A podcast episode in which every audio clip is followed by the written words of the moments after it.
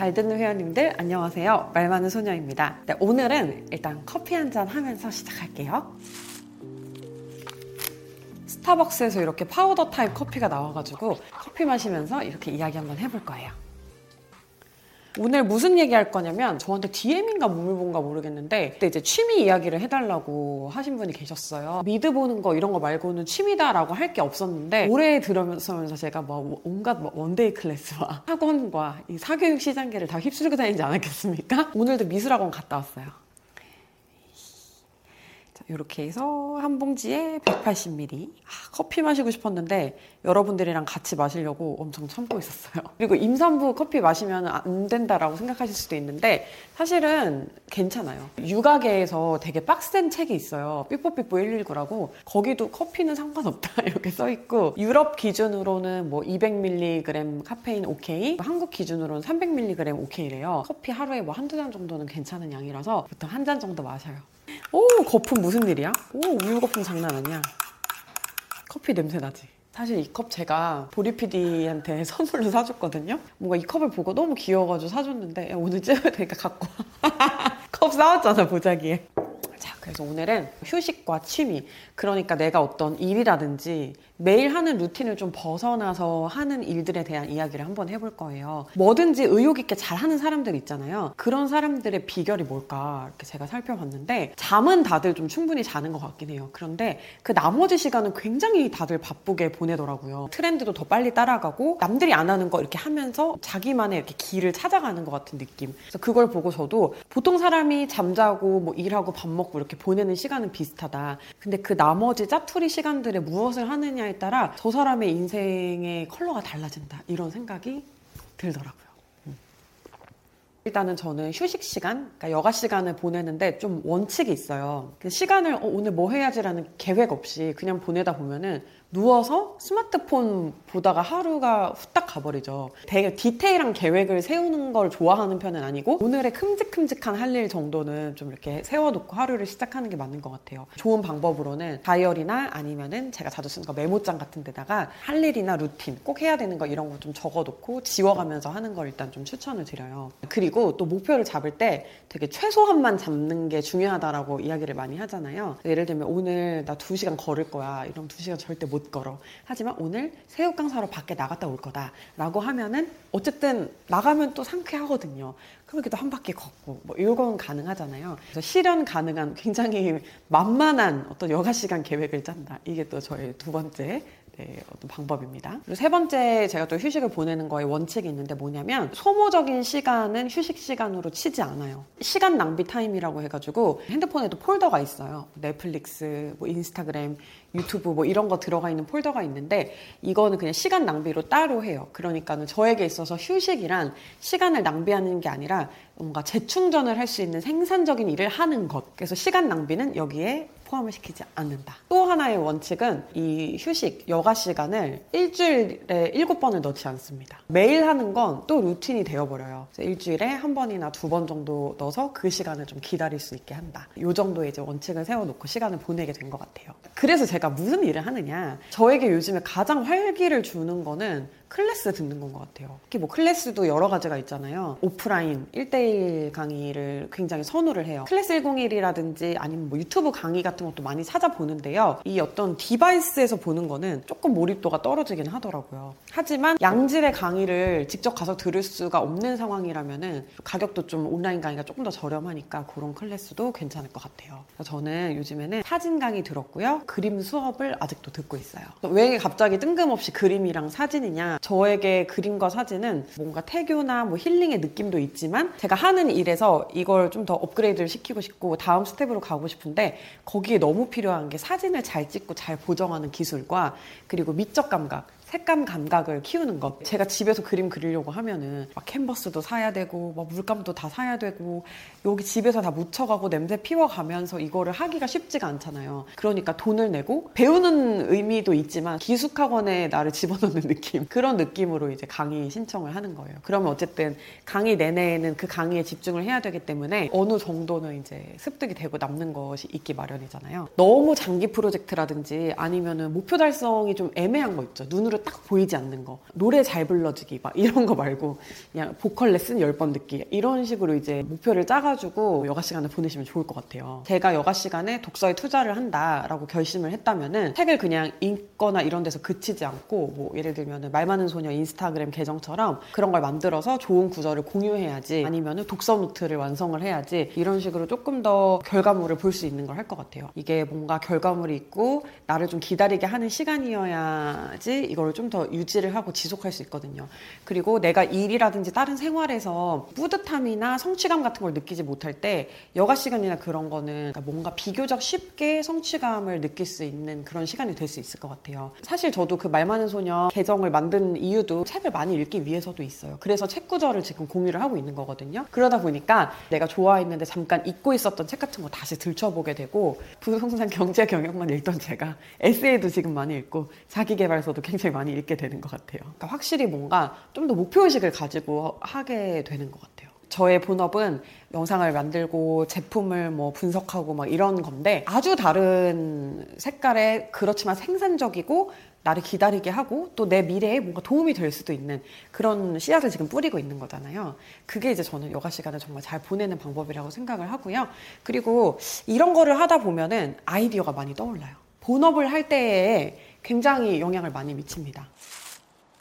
우리가 휴식이라고 생각하면 단순히 몸과 마음을 좀 이렇게 내려놓는 거 아니면 뭐 여행 가는 거 이 정도로만 생각을 하기가 굉장히 쉬운데요. 좀 이렇게 당연히 이렇게 좀 늘어지고 쉬는 시간이 필요한데 그거는 단순히 피곤을 풀어주는 것이지 어, 스트레스를 좀 적극적으로 푸는 느낌은 아닌 것 같거든요. 몸을 풀어주는 거, 마음을 풀어주는 것을 좀 단발적인 충전이라고 한다면은 업무와 좀 다르고 그리고 나에게 스트레스가 없는 생산적인 일을 하나 더 하는 거는 고용량 배터리를 빵빵하게 채워서 좀 오랫동안 그걸 빼먹으면서 쓸 수 있는 그런 일이 되는 거겠죠.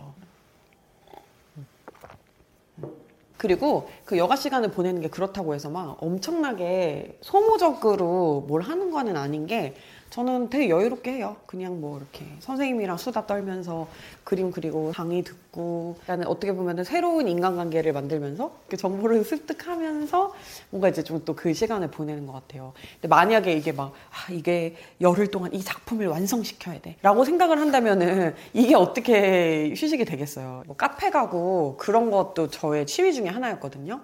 근데 이제 그게 성취감으로 이어지지는 않았어. 근데 예를 들면 내가 그것도 뭐 장소를 소개하는 인스타그램 계정을 만든다던가. 그런 목표가 있었으면은 조금 더 뭔가 그 시간도 더 유익하고 설레고 막 재밌지 않았을까 그런 생각도 드는데 요즘에 커피숍을 잘 못 가잖아. 방역 패스 이런 거 없어졌다고 해도 사실은 좀 조심스러워서 근데 이제 먹던 가닥 있잖아요. 커피 오마카세 이런 것도 가가지고 즐기고 막 이랬을 정도로 커피를 정말 즐겨 마시거든요. 그래서 이제 그 좀 더 맛있는 커피에 대한 갈망이 컸던 것 같아요. 어쨌든 저렇게 커피를 마셔야 되는데 집에만 있어 있어야 하니까 맛있는 거 먹기가 힘들어요. 그리고 저는 배달을 진짜 많이 시켜 먹는데 커피 배달은 뭔가 그 딱그 그 뜨끈함이나 그 시원함이 바로 오는 게 아니어가지고 약간 뭔가 아쉬울 때가 되게 많더라고요. 그리고 최소 주문 금액이 보통 막 15,000원 이러니까는 빵을 더 많이 사. 집에 물론 커피 기계라든지 이런 게 있어가지고 막 만들어 먹으면 좋지만 번거로울 때가 있어요. 그럴 때 이제 집에서 아 뭔가 좀 간편하게 딱 먹을 수 있는 커피가 있었으면 좋겠다 이런 생각 여러분들 많이 해보셨을 텐데요. 스타벅스 at Home에서 스타벅스 커피를 집에서도 간편하게 먹을 수 있도록 스타벅스 카페 메뉴 파우더 타입 커피가 런칭이 됐다고 합니다. 스타벅스 매장에서 파는 커피처럼 100% 아라비카 원두를 사용했다고 해요. 카라멜 향 라떼, 카푸치노, 카페 라떼 이렇게 세 가지 맛이 있는데요. 이게 셋 다 우유 베이스잖아요. 높은 품질의 우유 믹스가 어우러져서 부드럽고 풍부한 우유 거품이 풍미를 더욱더 살려주는 파우더 커피라고 합니다. 카페 라떼부터 한번 볼게요. 이게 파우더 타입인데 milk foam이 올라오네요. 오, 뭔가 맛있을 것 같은데 우유 냄새가 고소합니다. 그리고 카푸치노도 먹어볼게요. 이거는 라떼보다 밀크폼이 지금 더 많은 것 같아요. 그리고 이 밀크폼도 고소해요.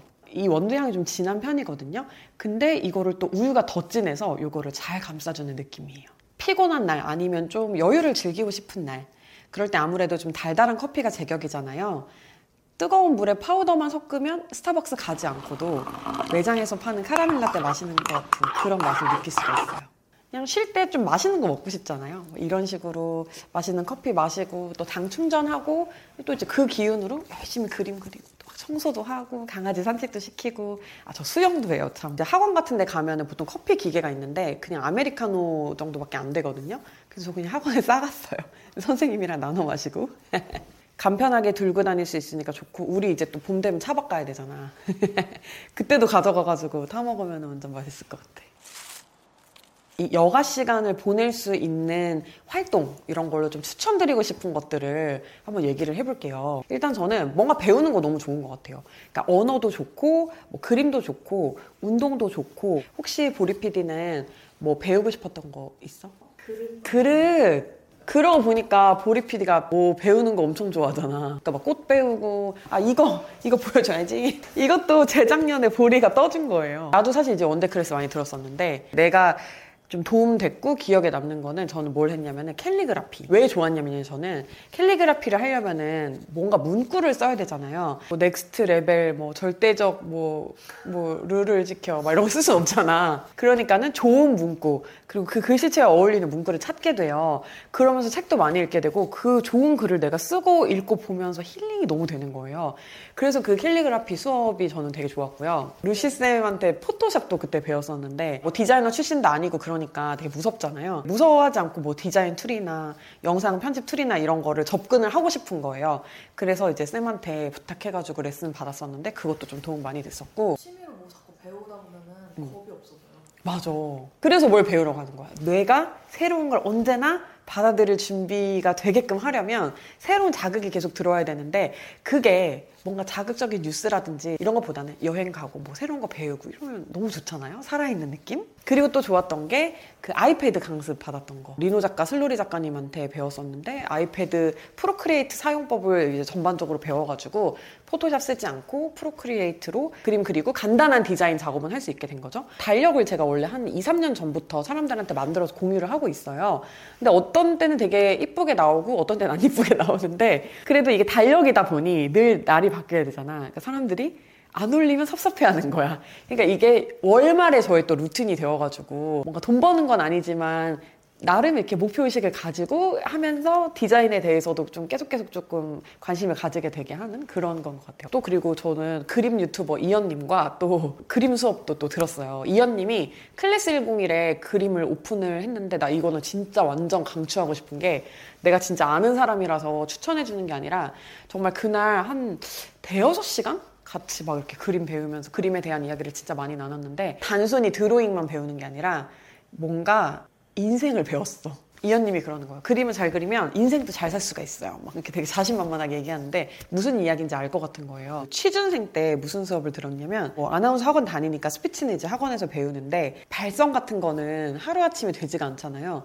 그래서 그 발성을 개선하려고 성악 레슨을 했어요. 성악을 아아 아, 하나도 못해. 그래도 소리를 으 이렇게 쓰는 거나 으 이렇게 쓰는 거랑 으 이렇게 쓰는 게 다르다. 이런 어떤 감은 좀 잡을 수가 있잖아요. 그거를 하다 보니까 좀 목소리를 내 목소리를 좀 내는 법 이런 거를 좀 잘 찾을 수 있게 되는 것 같아요. 뭐 운동 같은 거는 저는 또 흥이 좀 있어가지고 춤 수업을 좀 들었는데요. 근데 그 춤 자체에 이제 엄청 흥미를 느꼈다기보다는 내가 내 몸을 좀 컨트롤할 수 있다는 느낌? 그 느낌이 되게 좋았던 것 같아요. 내가 진짜 너무 뭐 기분이 안 좋고 우울하고 의욕이 없다라고 하면은 저는 가장 추천하고 싶은 거는 사실 뭐가 됐든 운동 수업이에요. 그래서 나 적어놨는데 저는 배우고 싶은 게 목공이랑 코딩. 앱을 좀 만들어보고 싶은 마음? 내가 만들지 않더라도 내가 개발자를 고용을 하더라도 지금 똑바로 하고 있는지 볼 수 있는 안목을 기를 수 있게 이제 목공은 다른 쇼핑은 특별히 관심이 없는데 가구와 전자제품 이런 거는 제 예산 안에서는 좀 많이 돈을 투자하는 편인데 너무 비싸서 내가 어떻게 조금 흉내 내볼 수 없을까? 이런 생각이 들기도 하고 살다 보니까 인테리어 공사 할 일이 되게 많은 거예요. 그래서 그런 거 관련된 스킬을 알아두면은 나쁠 게 없더라고요. 그래서 이왕 취미를 가지는 거 그런 거 해보면 되게 좋지 않을까. 내가 그림을 그리는 게 내가 뭐 베어브릭 이런 거 사는 거 좋아하는 것처럼 collecting을 하거나 그러고 싶은 꿈이 있는데 이게 내가 그려보면 그 작가의 마음도 더 잘 이해를 할 수 있을 것 같고 아 어떤 그림이 질리는구나. 이런 그림은 사지 말아야 되겠다. 이런 그림이 오르는구나. 누가 추천해준다. 막 데이비드 호크니 오른다. 막 이래서 산다기보다는 그냥 어 나는 이런 컬렉션을 완성할 거라는 철학이 생길 수가 있는 거죠. 잘 알다 보면은. 이런 식으로 추천해주고 싶은 거 너무 많아. 왜냐면 내가 하고 싶은 게 너무 많거든. 제가 요가 시간 어떻게 보내고 있는지 그리고 뭐 추천하는 것들 뭐 이런 것들 말씀드렸어요. 그리고 맛있는 커피 소개도 너무 어렵게 생각하지 않으셔도 될 것 같아요. 요즘에는 뭐 온라인 강의도 그렇고 오프라인 one-day class도 그렇고 여러분들 살고 계신 곳에서 손쉽게 접근하실 수 있는 것들이 너무 많아요. 폼나는 거 막 누가 하니까 유행하니까 나도 해본다 이런 것보다는 그냥 내가 어릴 때 뭐 예를 들면 피아노 배우고 싶었는데 공부하느라고 체르니 30번까지 못했다 라고 하면은 음, 체르니 40번 한번 배워 볼까? 늘 이렇게 지나가던 꽃집이 어, 너무 이 꽃 너무 잘 만든다. 저집 가서 좀 배워볼까? 이런 식으로 손에 닿는 곳에 있는 것들 그런 것들부터 하나 하나 이렇게 취미 만들어 가시고 여가 생활 보내 보시고 그거에 부담스럽지 않고 스트레스 받지 않는 작은 목표를 세워서 뭐 공유하시거나 완성을 해보시면 아마 여러분들 인생이 더 알차지지 않을까 하는 생각이 들고요. 그리고 무엇보다 이 시간이 중요한 이유는 그 시간으로 인해서 내가 힐링이 되고 행복하고 그리고 진짜 우리가 해야 할 그 본업에도 생산성이 더 붙기 때문인 것 같아요. 네, 오늘 영상은 여기까지예요, 여러분. 다음 주부터는 우리 또 더 좋은 장소에서 만날 거예요. 여기도 오늘 마지막이야. 장소 이별을 되게 많이 하네, 요즘에. 더 좋은 곳에서 만나요. 잘 자요, 여러분.